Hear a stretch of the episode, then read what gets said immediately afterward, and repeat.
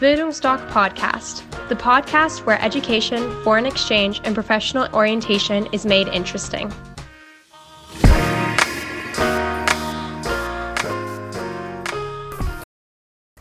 Hi, ich bin Mathilda und durch Bildungsdoc bin ich jetzt mittlerweile seit einem Monat in Neuseeland.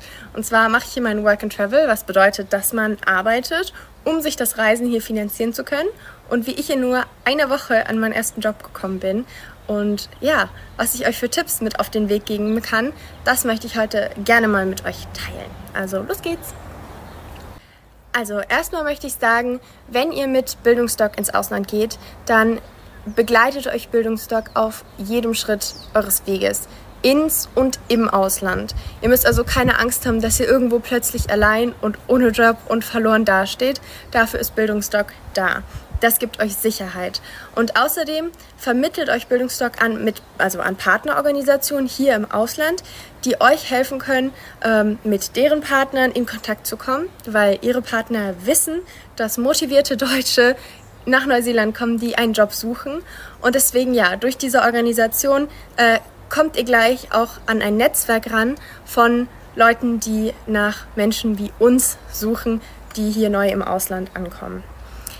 Wenn ihr aber, wie ich zum Beispiel, durch Zufall, ähm, ja, euren ersten eigenen Job äh, einfach so findet, dann gibt es trotzdem einige Dinge, die man beachten muss. Also lasst mich erstmal kurz erzählen, wie ich äh, ja, durch Glück und Zufall meinen ersten Job einfach so gefunden habe. Und zwar war das ganz einfach. Ich bin einfach durch unser Viertel hier gelaufen und habe halt wirklich überall Aushänge gesehen, weil Neuseeland im Moment so dringend Menschen sucht, weil erst seit ein paar Monaten hier die Grenzen wieder offen sind nach Corona. Hier war ja furchtbarer Corona-Lockdown. Ähm, und deswegen gehen natürlich alle Menschen jetzt, die können, ins Ausland, um selber was zu erleben. Aber deshalb ist halt hier der absolute äh, Arbeitnehmermangel. Und deswegen freuen sich die Menschen so, so sehr über Menschen wie uns, die jetzt hier ankommen und bereit sind äh, zu arbeiten, gerade in so der Gastronomiebranche oder der Hotelleriebranche. Ähm, und ja, deswegen seht ihr an eigentlich fast jedem Café oder Restaurant so einen Aushang, wir suchen Kitchen oder eben Kellner-Staff sozusagen. Also ja, Menschen, die uns helfen hier.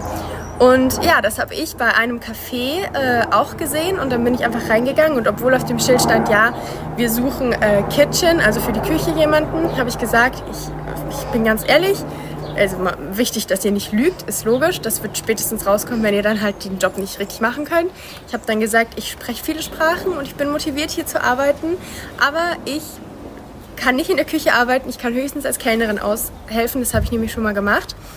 Und ähm, ja, dann hatte ich nach nur zwei Stunden mein erstes Jobinterview, weil der Manager gesagt hat, okay, ich suche, dann äh, komm einfach in zwei Stunden zurück und wir führen das Jobinterview. Und ja, da hatte ich dann äh, natürlich mein CV dabei, mein Lebenslauf. Und das ist eigentlich das Allerwichtigste. Das ist auch super, wenn ihr das vielleicht sogar schon zu Hause vorbereitet, mit also allen euren Qualifikationen. Sprachen sind ganz wichtig, ähm, Jobs, die ihr schon mal gemacht habt. Und dann natürlich auch so extra Sachen wie zum Beispiel einen Kurs als Barista oder äh, Rettungsschwimmer werden auch total gerne gesehen. Sowas habe ich nicht. Also es ist nicht so schlimm, wenn ihr es nicht habt. Aber wenn es so ist, dann ist es ein total toller Bonus und dann hängt das auf jeden Fall ganz oben äh, an euren Lebenslauf dran. Und dann, ja, druckt euch entweder schon ein paar Exemplare aus und bringt die mit oder ähm, ja, am besten ist es, wenn ihr eigentlich hier in Neuseeland oder im Ausland dann noch die Adresse aktualisiert und ganz wichtig, eure Telefonnummer. Hier in Neuseeland ist nämlich alles digital. Oft schreiben euch dann nämlich die möglichen Arbeitgeber einfach so an und sagen, hey, äh, kannst du morgen kommen als Text? Und dann ist das euer Jobinterview. Hier ist also nichts so äh, ja, verkantet und ernsthaft wie in Deutschland, sondern es ist alles sehr viel entspannter. Und äh, ich duze auch meinen Chef, also es ist wirklich alles auf einer sehr coolen Ebene. Und ja, deswegen ganz wichtig, euren CV bereit haben.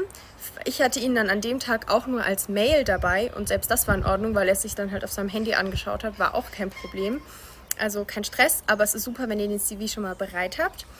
Und ja, dann hat er gesagt, okay, cool, du hast Lust hier zu arbeiten und ich suche Leute, die hier arbeiten können. Und damit, ja, war alles geklärt und jetzt arbeite ich seit drei Wochen dort.